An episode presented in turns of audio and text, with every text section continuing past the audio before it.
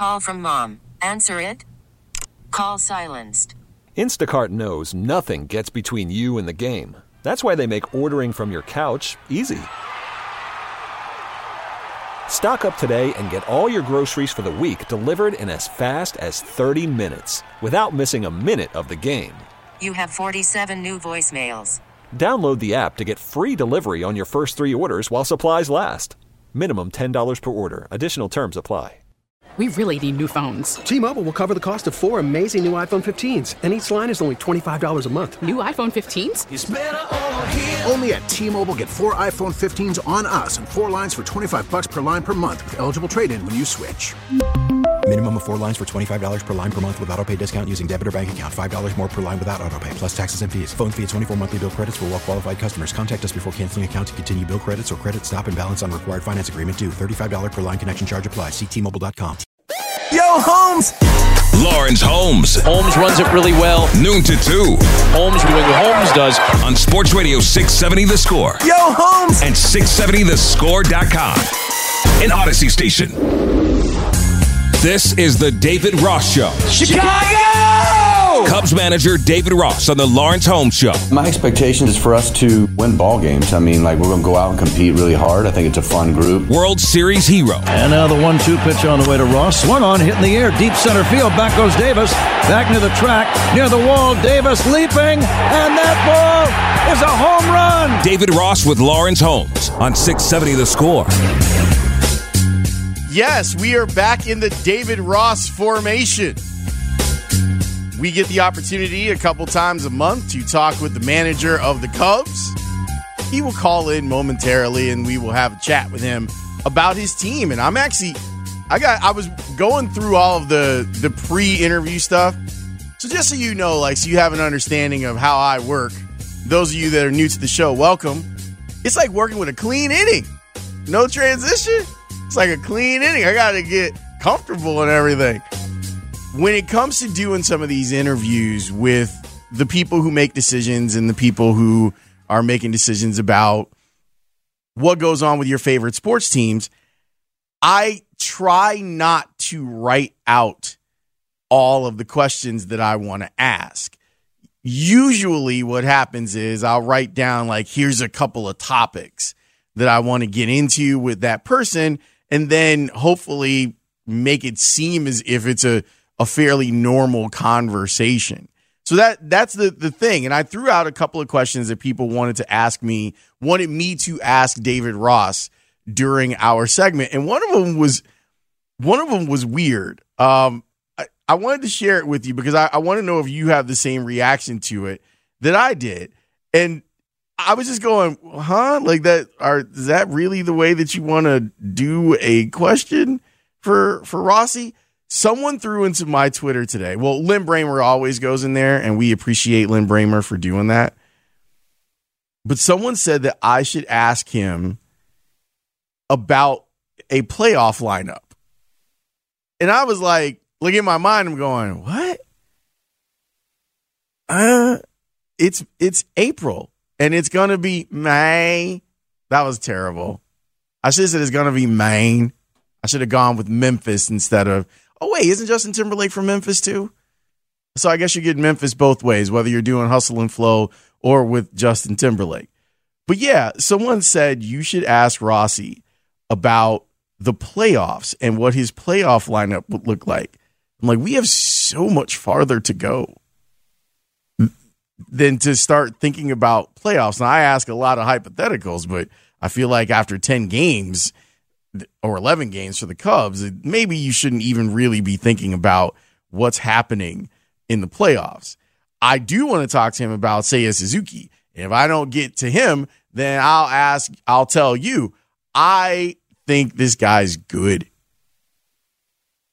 And it's funny because you're talking about a player that is trying to make his way in this league and has started up new. And I'm so impressed by him. He had another barrel last night, I think, and he got thrown out and they had to to use a challenge on that play.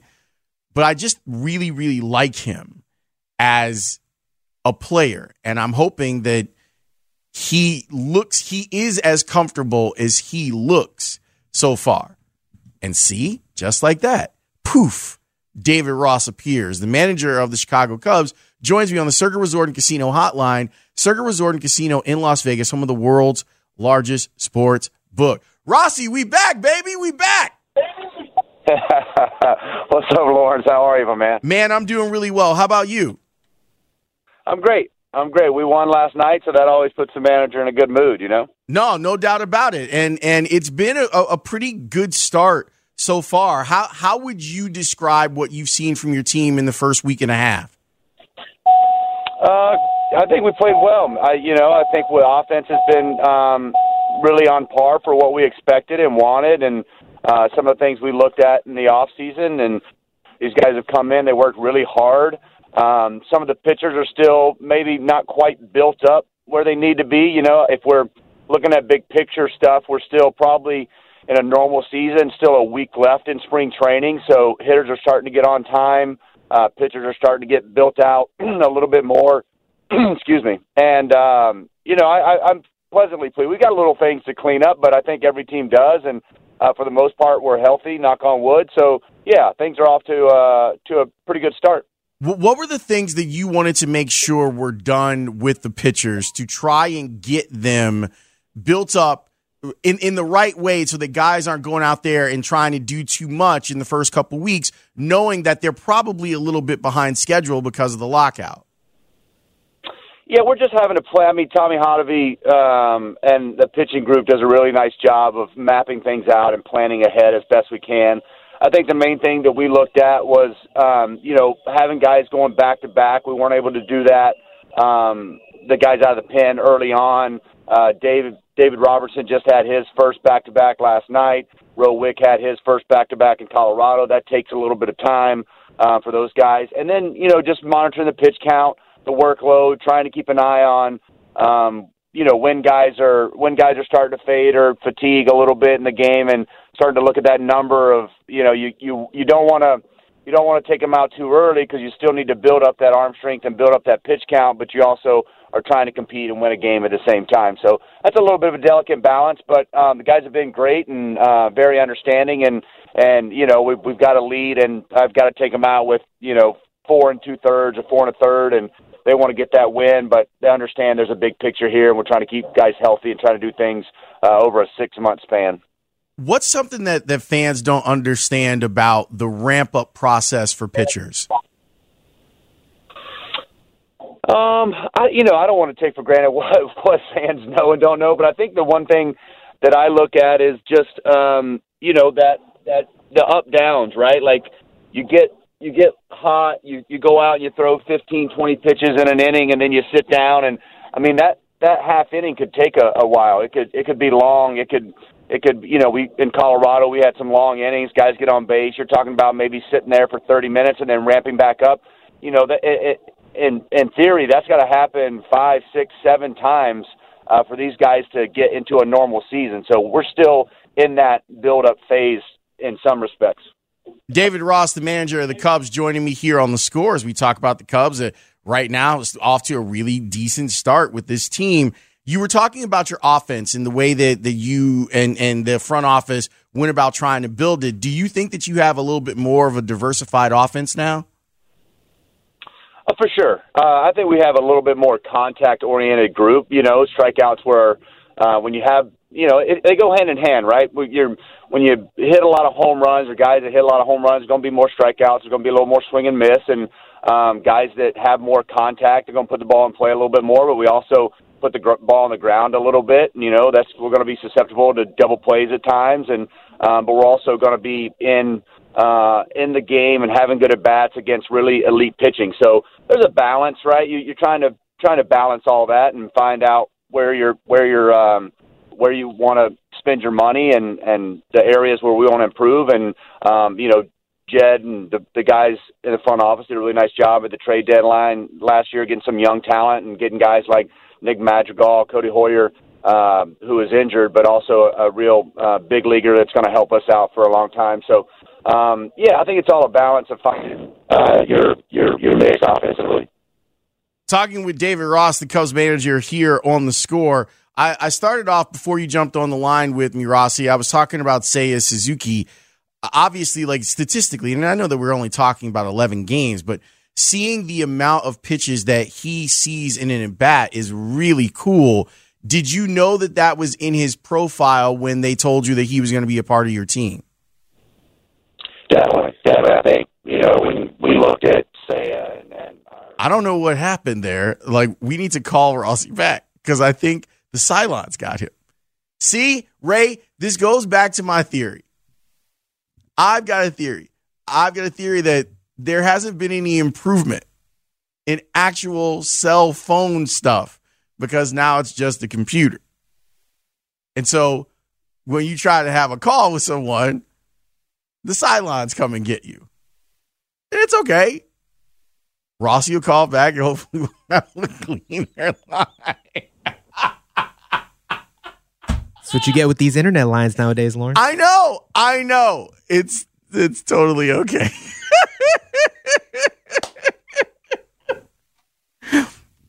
okay, all right. So we got Rossi back. All right, Rossi, you were saying about Seiya Suzuki. I'm sorry. Um, I don't know what happened.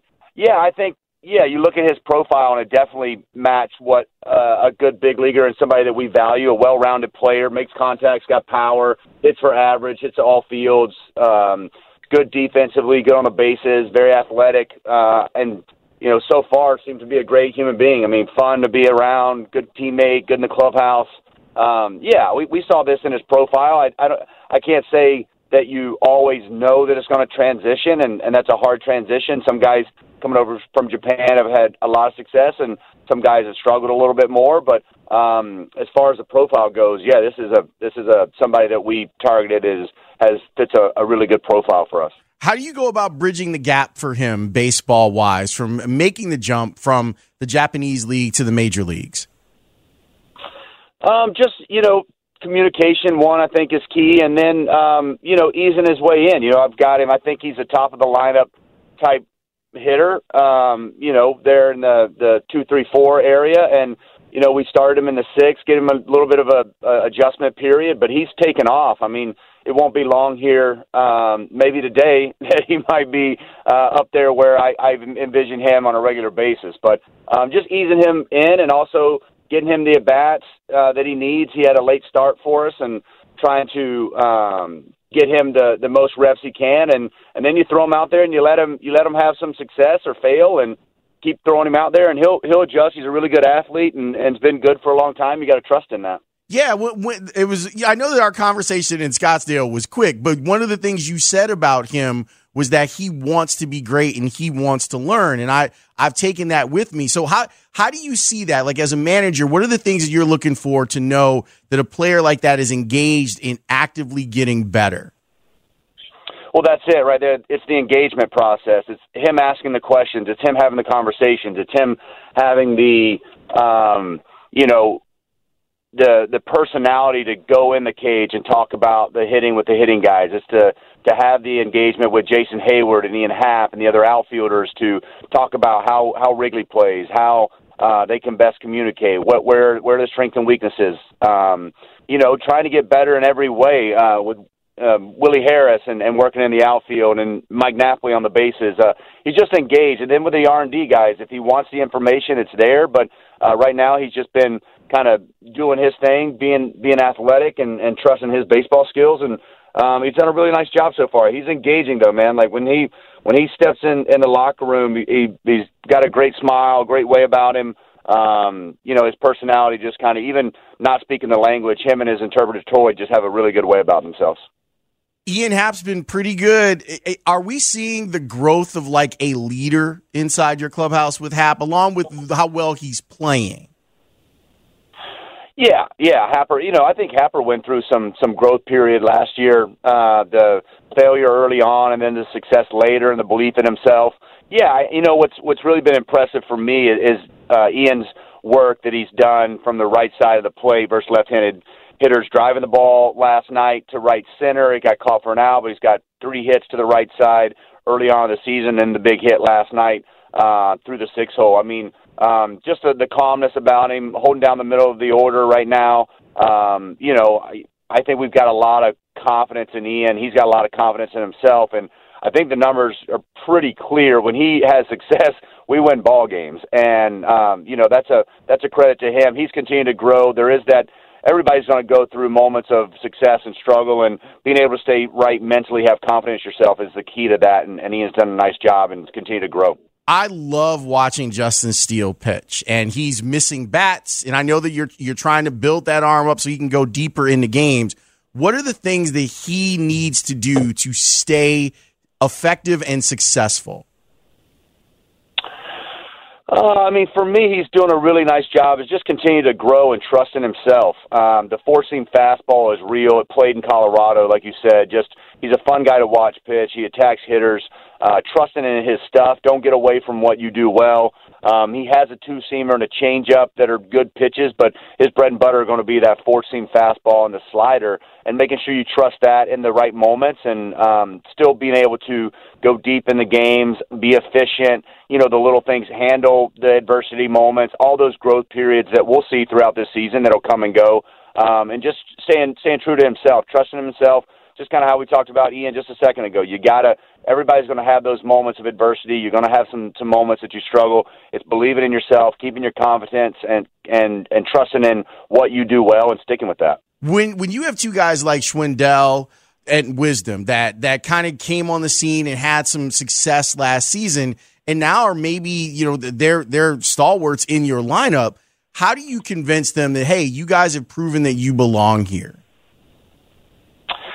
I mean, I tell them. I think you know, it's funny. Like going back to spring training, when I told them they were on the team, I told them pretty early because I saw this frustration and trying to press and get ready and um, watching them go about their work. They're great guys, but then in the games, you could tell like you know every out felt like the end of the world, and and you know to tell them, I you know I think I t- took for granted like neither one of them. Uh, I, I Frank had, but Wiz had never made opening day lineup. I think Frank wanted that just confirmation from the manager and that security, right? Like it always makes you feel better. So just talking through them, continue to show belief in them, putting them in the lineup, uh, understand there's going to be success and struggles. Again, them staying true to who they are. We know who Wiz is. You know, he's got big time power, and some of that didn't show up early in the season because of the weather, and he, he hit a ball that should have went out here at home, and uh, a couple balls that got caught uh, that were hit hard, and you got to keep trusting in that. And when you have the manager just saying, "Hey, stick with it," like knowing that they're going to be in there on a regular basis and find the right matchups for them, I think just uh, reassures them to to be who they are. And they're really good hitters. They're really good players. Uh, Frank's gotten so much better on defense in his short time here. Continues to develop. Wiz is so solid at third uh, continue to work on stuff with our hitting group. Those guys are, are going to be, you know, big time bats for us to, to have some success throughout the season. What was going on with Frank's home run celebration yesterday? I think he just uh, he had he had told uh, our hitting coach um, Greg Brown standing next to me. I heard him. He said, "I'm not hitting another ball on the ground because he hit a, a bunch hard here lately. I'm getting this ball in the air, and I'm I'm thinking, wow, it's windy and cold and and Wrigley. That's probably not a, a good formula, but um, he hit it high and to right, and uh, I think he was just fired up to get another uh, home run like he did in Colorado. That kind of get get balls up in the air. He's got enough power to get the ball hit the ball out to all fields, and he got it up and that hit that jet stream and hit it pretty good, and it, it went out. I think he was just fired up to finally have some stuff fall. He's he's hit some balls hard right at guys and, and on the ground, and uh, that's not a good formula in our game right now. Rossi, as always, man, it was, it was a pleasure to see you out in the desert. I'm glad that, that the team is, is ready to roll and you've had a really good start so far. Thanks for joining me. And as always, man, I look forward to talking with you. All right, Lawrence. Good to be back talking to you, man. Have a great day, and uh, I appreciate you. See you. That is David Ross, the manager of your Chicago Cubs. Some people were like, he sounded like Satan when the Cylons got him. Now, now here's the thing. I felt like when Joe was on the show that we could have like played with that audio. With Rossi, I'm not sure, but I think we should try it, Ray. Maybe not today, but maybe today. If you can pull like right when it's like like that might be fun. Like just a little snippet. And we'll see. And then look, if there's beef, I'll go take care of it in the clubhouse. I'll go see Rossi and I'm sure it'll be fine. I think. I never know. Like he was happy to see me in Scottsdale when I saw him, but you never know. He's he's got the the thing, and I know that because I've got the thing. So it's a catcher thing. Weren't you a catcher? Yes, he's got the thing. Like you catch him on a good day, everything is fantastic. Catch him on a bad day, you might want to get out of the way. Short fuse for catchers. Yes, not all of them. Well, I'm not generalizing. I, I would say long fuse, big explosion. That's the thing. But I, I kind of like when Rossi is a bit red ass, even when he's that with me. It makes it fun. So yeah, we can we can just we'll play with the snippet for the people that didn't hear it, and then we can have some fun with it. Like for the music behind it or something. I don't know. I'm producing the show on the air. That's a dumb idea. We should take a break though. We're gonna. Here's what we got coming up today. Cody Westerlund is going to talk to us about the Bulls and the Bucks series, and we are not done with baseball. You know why? Because Steve Stone's going to join me at one o'clock. Man, you picked the right day to listen to this damn show. I'm Lawrence here with you until two on the score. Call from mom. Answer it. Call silenced. Instacart knows nothing gets between you and the game. That's why they make ordering from your couch easy. Stock up today and get all your groceries for the week delivered in as fast as 30 minutes without missing a minute of the game. You have 47 new voicemails. Download the app to get free delivery on your first three orders while supplies last. Minimum $10 per order. Additional terms apply. Selling a little or a lot? Shopify helps you do your thing, however you cha-ching. Shopify is the global commerce platform that helps you sell at every stage of your business. From the launch your online shop stage, to the first real life store stage, all the way to the did we just hit a million orders stage. Shopify is here to help you grow. Whether you're selling scented soap or offering outdoor outfits, Shopify helps you sell everywhere. From their all in one e commerce platform to their in person POS system, wherever and whatever you're selling, Shopify's got you covered. Shopify helps you turn browsers into buyers with the internet's best converting checkout, 15% better on average compared to other leading commerce platforms. And sell more with less effort thanks to Shopify Magic, your AI powered all star. Shopify powers 10% of all e commerce in the US. And Shopify is the global force behind Allbirds, Rothy's, and Brooklinen, and millions of other entrepreneurs of every size across 175 countries. Plus, Shopify's award winning 24 7 help is there to support your success every step of the way. Because businesses that grow, grow with Shopify. Sign up for a $1 per month trial period at shopify.com slash audacy podcast, all lowercase. Go to shopify.com slash audacy podcast now to grow your business, no matter what stage you're in. Shopify.com slash audacy podcast. We really need new phones. T-Mobile will cover the cost of four amazing new iPhone 15s, and each line is only $25 a month. New iPhone 15s? Only at T-Mobile get four iPhone 15s on us and four lines for 25 bucks per line per month with eligible trade-in when you switch. Minimum of four lines for $25 per line per month with auto pay discount using debit or bank account. $5 more per line without auto pay, plus taxes and fees. Phone fee at 24 monthly bill credits for all well qualified customers. Contact us before canceling account to continue bill credits or credit stop and balance on required finance agreement due. $35 per line connection charge apply. Ctmobile.com. Lawrence Holmes, noon to 2 on Sports Radio 670 The Score. It's time for the Cubs Minute. Chicago Cubs baseball is on the air. Fly the W! Wrigleyville fans are awesome. Great food. It's, you know, it's tough to beat. Cubbies. The Cubs Minute on the Lawrence Holmes Show. It's game one of a three game series between the Chicago Cubs and the Tampa Bay Rays. Wisdom drives one in the air to deep left field. Going back is Arozarena. It's got a chance. Gone. Long gone. A booming home run by Patrick Wisdom to left.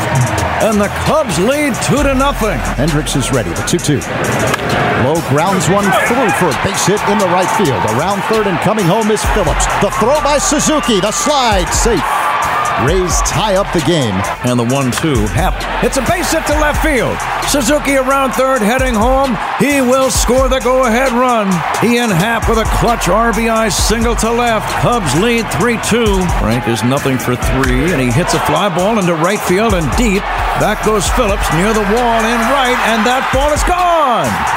Home run, Frank Schwindel. Cubs lead 4 to 2. Right hander to right hander. Margot bounces one to third. This could do it. Wisdom throws to first. Cubs win the ball game.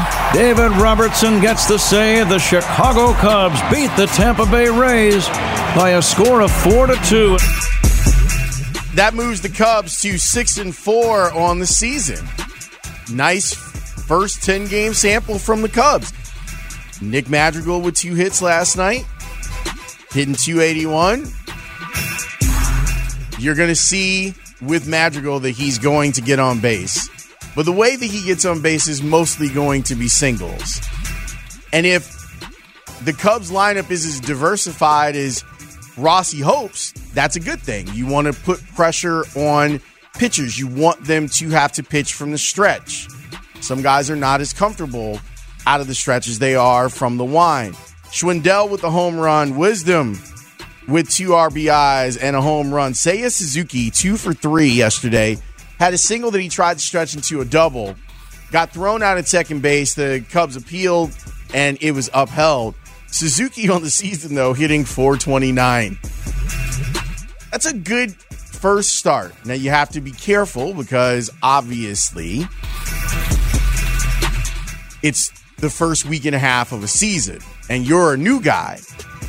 It was interesting to hear, and Rossi made mention of it in our conversation with him, that he's not overly drawn to the numbers, that it's not something that he necessarily needs. I was thinking about this because Dan and I were like, while we were talking, while he was vacating the premises, about this a little bit. It's it's cool. I feel like what you're getting is Suzuki creating his own book.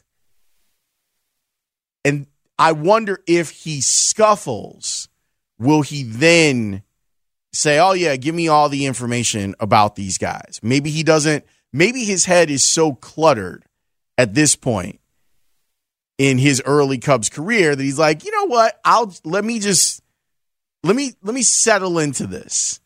Let me settle into seeing if if I just getting a scouting report can go ahead and and have an approach against these pitchers. And if that's what he wants to do, as long as it's successful and as long as he's communicating with his manager about it, I am all for it. Try it. Not everything works for everybody. Some people want data. The the more they feel like they're armed with it. Some people are like, I I'll just spin myself around like a top. If you keep giving me more and more information, it'll actually make my job harder, not easier. So we'll see what ends up happening with him. But he's so fun. He sees so many pitches in an at bat. We see 22 or something last night. Like that's insane. That you have three at bats and you see seven pitches per at bat. And he's right there with the league leaders. He's a lot of fun to watch. Justin Steele will go tonight for the Cubs. I love his stuff. And now we'll see if he can go a little bit deeper into a game, if he's built up, if he's getting people out. Ooh, I should probably look on check on FanDuel, see what the strikeout number is on Justin Steele. That's actually not a bad idea. He's right now, I think he's 9.1 strikeouts per nine. Yeah, all right. We can play this game together where I look on my phone at the FanDuel Sportsbook app and then I see if it's something that I want to bet later on tonight. Because maybe that that's a play. I had a good play last night. We were going on the group chat, me, Campy, Tony, and Herbie, about basketball bets. And usually, like when the Bulls aren't playing, I'm not really betting. But I saw Steph over 19 and a half, and I was like, come on, fam. Like, yeah, I'm a I'm a pound that. And then I looked up in the second quarter and Steph had 18 points. I was like, yeah, that's good. I think he's I think he's probably back. That that that's my guess. That Saturday was the game to see if he he felt good, and then he felt good. Make me feel good. And then he went and he did his thing in last night's game. Okay, so Rays versus Cubs. You'll hear the game here starting at 640. Let's look at the matchup here and see if there's a number. So the Cubs are plus 100 if you want to pick them to win the game. So you get your money back. Player strikeouts. Justin Steele over four and a half is minus 108. Under four and a half is minus 118. I think I might might make a play on the over for a Justin Steele. Speaking of Justins, we'll hear from Justin Fields later on in the show today, too, which is good because he talked. No one really knew, but he talked today. So we'll hear from the Bears quarterback at some point in the show. Steve Stone is going to join me at one. The Bulls are in the middle of a playoff series. Yeah, man. So when we come back, I'm going to talk with Cody Westerlund about that because they let one slip away. There's there's no doubt about it. Can they recapture some of the good things they did in game 1 and not do some of the bad things that they did in game 2? I'm going to talk with Cody about that next here on the score. Spring is a time of renewal, so why not refresh your home with a little help from blinds.com? We make getting custom window treatments a minor project with major impact. Choose from premium blinds, shades, and shutters. We even have options for your patio, too.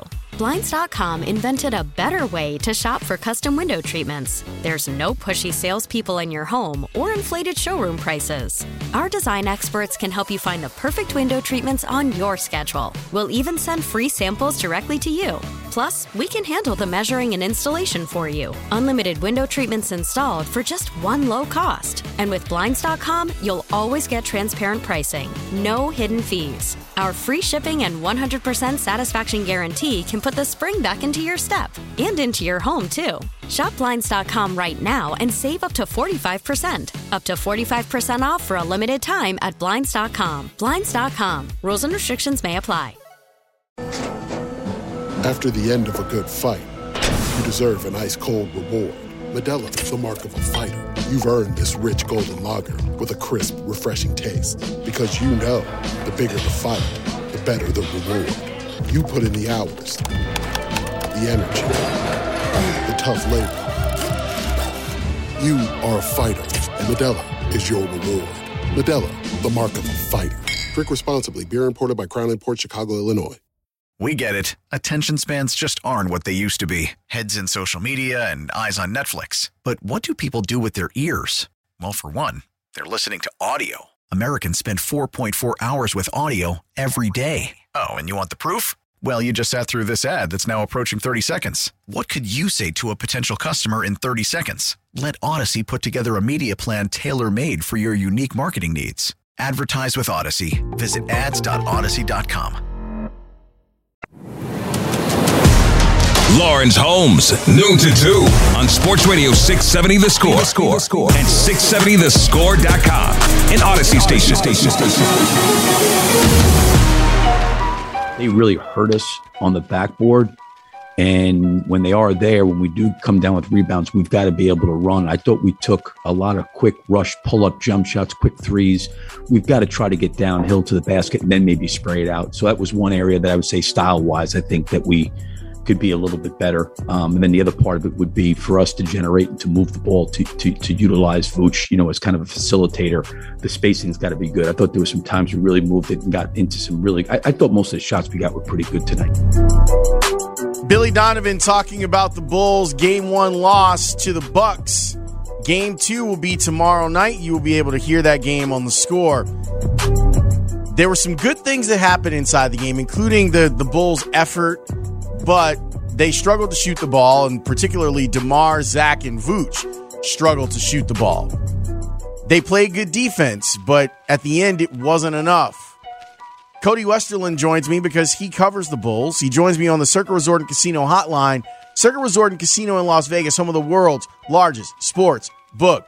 Cody, thanks for joining me. Before we talk about some of the things that happened inside the game, like from individual standpoint. I do want to ask you because I know that it's been something you discussed on Twitter. Why didn't Billy Donovan challenge the Giannis foul call? Because there are a lot of Bulls fans that are still mad today that that Giannis didn't get the over the back call. Yeah, Billy has been pretty hesitant to challenge at all this year in situations where it's not obvious, Lawrence. So I think that's still a little bit open ended question um, why Billy didn't challenge it because it was late enough in the game to do so. So I, I think that was probably a misstep by Billy. And he hasn't been directly asked that question. To my knowledge, he talked about the play thinking it was over the back, but he's also talked about these plays in the perspective of he just often doesn't trust that officials will overturn it.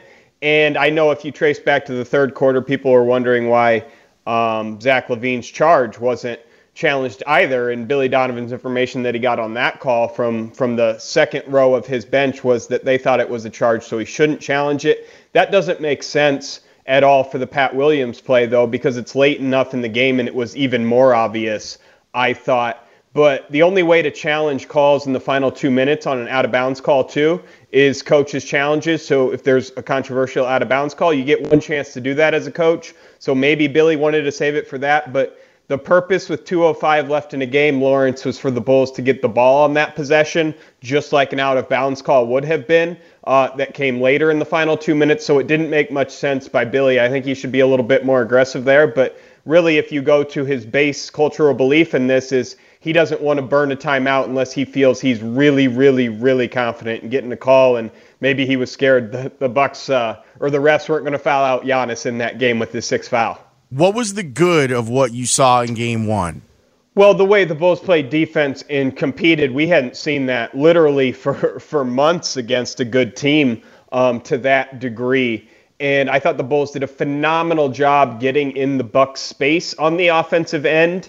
And even when the Bucks kind of asserted their their athletic advantage with Giannis, obviously, and some other guys, even when the Bucks had success on offense, outside of that 9-0 run to open the game, it was hard-earned success by the Bucks, and that's a credit to the Bulls defense. So I think if you're a Bulls fan, if you're the coaching staff, if you're these players, what you have to be most confident about is the fact that you can replicate that effort for three, four, five more games in this series if the Bulls can hit shots and steal a game or two they can bring that effort and intensity on defense every game and you see that it gave the bucks some problems. Now the bucks aren't going to shoot 10 of 38 from three point range and they've had some really good looks uh, that they missed. So that's going to uptick. I'm sure Khris Middleton will shoot better. Jrue Holiday will be a little bit more efficient on offense. But the bulls can keep bringing that tenacity on defense uh, and make the bucks work and make this a little bit harder of a series than a lot of us originally thought. What do the Bulls need to do better than they did in game one? Well, I think it just starts with shooting the ball better, right? Like, there's a lot of consternation and arguments over Nikola Vucevic shooting 9 of 27, 2 of 10 on three pointers. Zach LaVine was also 2 of 10 on three pointers. I thought Vooch had a lot of good looks. I think this is kind of built into how the Bucks play defense. They let opposing teams shoot three pointers, and if they are good looks, I think the Bulls should have these guys shoot them. Zach LaVine's three pointers, obviously, his come off the bounce a little bit more often, are usually a little bit more difficult because defenders know they have to be up in him on defense. But these are the Bulls star players. They got to rely on them for the most part. I think if I'm the Bulls, I would like to tilt away some of DeRozan's opportunities in the mid range, maybe to others. Excuse me. But for the most part, I, I think the Bulls need to keep relying on Zach LaVine um, more if they can. I think these guys, the way to win in the playoffs is with star players, and the Bulls have three main guys on offense, and I think they should try to rely on them. What do you say to DeMar's bad shooting? Was it just him missing shots, or did Milwaukee do a good job of forcing him into shots? Well, DeMar claimed the Bucks didn't do anything uh, on him difficult time. He liked them. He thought they were open looks, but I thought the Bucks did a pretty good job. Wes Matthews obviously started on him. Jrue Holiday got a lot of time playing defense on DeMar. Both of them gave him trouble, and he wasn't efficient against them. Just like the Bucks or the Bulls on the Bucks on the one end. On the flip side, the Bucks did a good job, I thought, getting into DeMar's space quite a bit. You don't get quite as many foul calls usually in the playoffs. We saw that the Bulls got to the free throw line 19 times, maybe in a regular season game if they were a little bit uh, more aggressive with the whistle, and maybe that changes later here in the series. You'd see the Bulls and DeMar get to the free throw line even more. But the Bucks were in his space, I thought, for the most part, and content with him shooting mid-range shots. And that's the problem to me, really, is that DeMar's not going to change his mindset. Like this Bulls team, I mean, if you're looking at it, we're going on game 83 or 84 here, I mean, of significance in the season. They're not going to totally overhaul their offensive system. Like it feels like DeMar's going to continue to have a really big workload.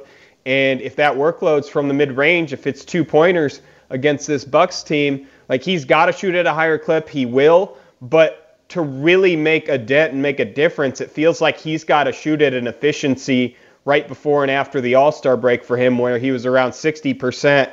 And the Bucks just have so many good defenders on this team when they want to lock in. It feels like that's going to be a real challenge for DeMar because the Bucks aren't going to let him get those dunks and some layups and easy buckets at the rim that he might have got against worse defenses here. They're really going to make him work, and I think that's why I'm a little concerned that the Bulls just run it back out there and even if DeMar shoots 11 of 24 or 25, like that's not going to be enough either. So when I look at what the Bulls need to do moving forward, I'm still looking at Zach LaVine. I want to see more of him and on the offensive end because he's the guy who can do it from three levels um, more seamlessly than anyone on this team, whether it's pull up shots from three point range off the bounce, whether it is getting into a mid range rhythm, or whether it's using quickness and explosiveness to get to the rim put a little more pressure on the officials, whatever the case may be. Like, I think the Bulls would be wise to tilt a little bit more of that offense towards Zach. And then I think you just got to hope Vooch knocks down some of his open three pointers as well. Cody Westerlund joining me here to talk about the Bulls. They get ready for game two against their, their series against the Bucks. How do you think Vooch played in, in game one? And, and the reason that I ask it that way is that yeah. you look at the numbers, great. You look at the shooting percentage, not so great. But then you look at the usage and what they asked him to do defensively, I kind of felt like it was pretty good. So I'm stuck not knowing how he played in the game. This is the great debate, right? Like Bulls fans, no one knows who to even be mad at sometimes or how to assess it. Uh, personally, I thought Vooch was the second best player on the floor for the Bulls in game one. I thought Alex Caruso, defensively, I thought Caruso made a couple good cuts, didn't shoot the ball well. No one did that's kind of what I felt like with Vooch too. Like he did a lot of really, really good things, but didn't shoot the ball very well. And I thought he rebounded fantastically. Like the Bulls have no chance in that game uh, of slowing the Bucks down if his strength and just size and rebounding ability isn't out there. Like he played good defense against Giannis. Giannis tore up almost all the Bulls. He shot two of five when Vooch was the primary defender on him in game one. So if you look at Giannis on a night he shot 10, he was efficient against basically everyone but Vooch. You saw there were little plays where I thought Vooch did some good things that just didn't pay off. The Bucks uh, ran him off the three-point line one time. He drives to the hoop and passes to a wide open Pat Williams in the corner, and Williams misses a three-pointer. Like Vooch made a lot of really good basketball plays. He just couldn't shoot, and that's on him. Like he's got to be better if the Bulls are going to win this series. But all told, like I still thought he was the second best Bulls player on the floor. He almost single-handedly brought them back into that game in the third quarter too with the personal 8-0 run and just his threat of him during that little stretch opened some other things up for people like Coby White too. So all in all, I thought Vooch played a good game just didn't shoot well on a night that no one on that floor hardly shot well. What's the counter attack that you expect the Bucks to make in game 2? Oh, that's a good question. I think they'll do a lot of the things the same by way of getting their open looks at three-point range. I think they might try to get Khris Middleton to spots a little bit more, run him through things off screens and take advantage of whoever needs to guard him and that could be Caruso at times. It could be Zach LaVine. uh, at other times on that end, but just make them work a little bit more. I think they obviously have the uh, the Giannis trick in their bag. And by that, I mean he can shoot a lot more than 19 times. He can assert himself more and be more aggressive. He only got to the free throw line for him, and I say only 11 times. Like it feels like he can get to the rim whenever he wants, um, sometimes on the floor. But the Bulls did do a pretty good job against Giannis, just taking away some of his space. But I think I could see the Bucks um, just trying to get Khris Middleton in the flow a little bit more. You saw Brook Lopez at times got behind that Bulls defense a couple times, especially early in the game. Maybe try to find that. But I mean, I don't expect drastic changes from these teams in the way they attack game two. And I say that because some of these shots, they liked what they got, and some of these shots just didn't go down. So I would expect some of them to expect just regression to the mean in some ways. But the Bucks can always rely on Giannis more, uh, I think, and then Khris Middleton just was never seemed to be in a flow in game one. Maybe they do a little bit more to get him involved. Yeah, Cody, I'm concerned about game two. And and, yeah. the, and the reason is is that you know we've seen the the bad shooting nights from the Bulls, and clearly like DeMar has to be super efficient for them to win this series. But I, I look at the days that Holiday and, and Middleton had, and I'm like, that's not going to happen again and and I'm worried that that it's not just a loss in game two, but it's a it's a laugher. I don't think it's going to be a laugher. If you're asking me, do the Bucks cover the spread in game two, which I think is probably around 10 points, I would say yes, because I think their shooting's going to uptick more than the Bulls. But if you're like, is it going to be a laugher? Are the Bulls going to be embarrassed on national TV? Like I'm not there right now. I think this Bulls team can bring that intensity again for game 2 and make life difficult on the Bucks. Like I thought that was a big step for the Bulls just cuz we hadn't seen it for so long and we always wonder can you flip the switch? I think they can flip the switch of the intensity. That does not mean they win. That does not mean they're all of a sudden efficient offensively. But I think the hopefully the Bulls, maybe I'm an optimist here, Lawrence, but I think the Bulls have moved past the embarrassment of like the Hornets back cutting them for 10 layups, you know what I mean, and dunks. Like, I think they can bring that same fight to game two and still make these competitive games in this series moving forward. I don't expect it to be a laugher, but I, I mean, if you're asking me, I'd still expect the Bucks to win by 10, 12 points, something like that in game two. Well, you did make me feel a little bit better about this, and hopefully you are right about this whole thing. Cody, as always, I appreciate your hard work on covering the Bulls. Thank you so much. Yep, you take care. That's Cody Westerlund who covers the Bulls for us. You should be following Cody on Twitter at Cody Westerlund. Telling you, great follow. All sorts of incredible statistical analysis his breakdowns. He covers the team every day. He's got the goods. Coming up, are you a baseball fan? Good. Are you not a baseball fan? That's also okay because Steve Stone is going to make you a baseball fan. The best analyst in the business joins me to talk about the White Sox and the game at large. Next, here on the score. We really need new phones. T Mobile will cover the cost of four amazing new iPhone 15s, and each line is only $25 a month. New iPhone 15s? Only at T Mobile get four iPhone 15s on us and four lines for 25 bucks per line per month with eligible trade in when you switch. Minimum of four lines for $25 per line per month with auto pay discount using debit or bank account. $5 more per line without auto pay, plus taxes and fees. Phone fee at 24 monthly bill credits for all well qualified customers. Contact us before canceling account to continue bill credits or credit stop and balance on required finance agreement due. $35 per line connection charge apply. Ctmobile.com. Spring is a time of renewal, so why not refresh your home with a little help from Blinds.com? We make getting custom window treatments a minor project with major impact. Choose from premium blinds, shades, and shutters. We even have options for your patio, too. Blinds.com invented a better way to shop for custom window treatments. There's no pushy salespeople in your home or inflated showroom prices. Our design experts can help you find the perfect window treatments on your schedule. We'll even send free samples directly to you. Plus, we can handle the measuring and installation for you. Unlimited window treatments installed for just one low cost. And with Blinds.com, you'll always get transparent pricing, no hidden fees. Our free shipping and 100% satisfaction guarantee can put the spring back into your step and into your home, too. Shop Blinds.com right now and save up to 45%. Up to 45% off for a limited time at Blinds.com. Blinds.com. Rules and restrictions may apply.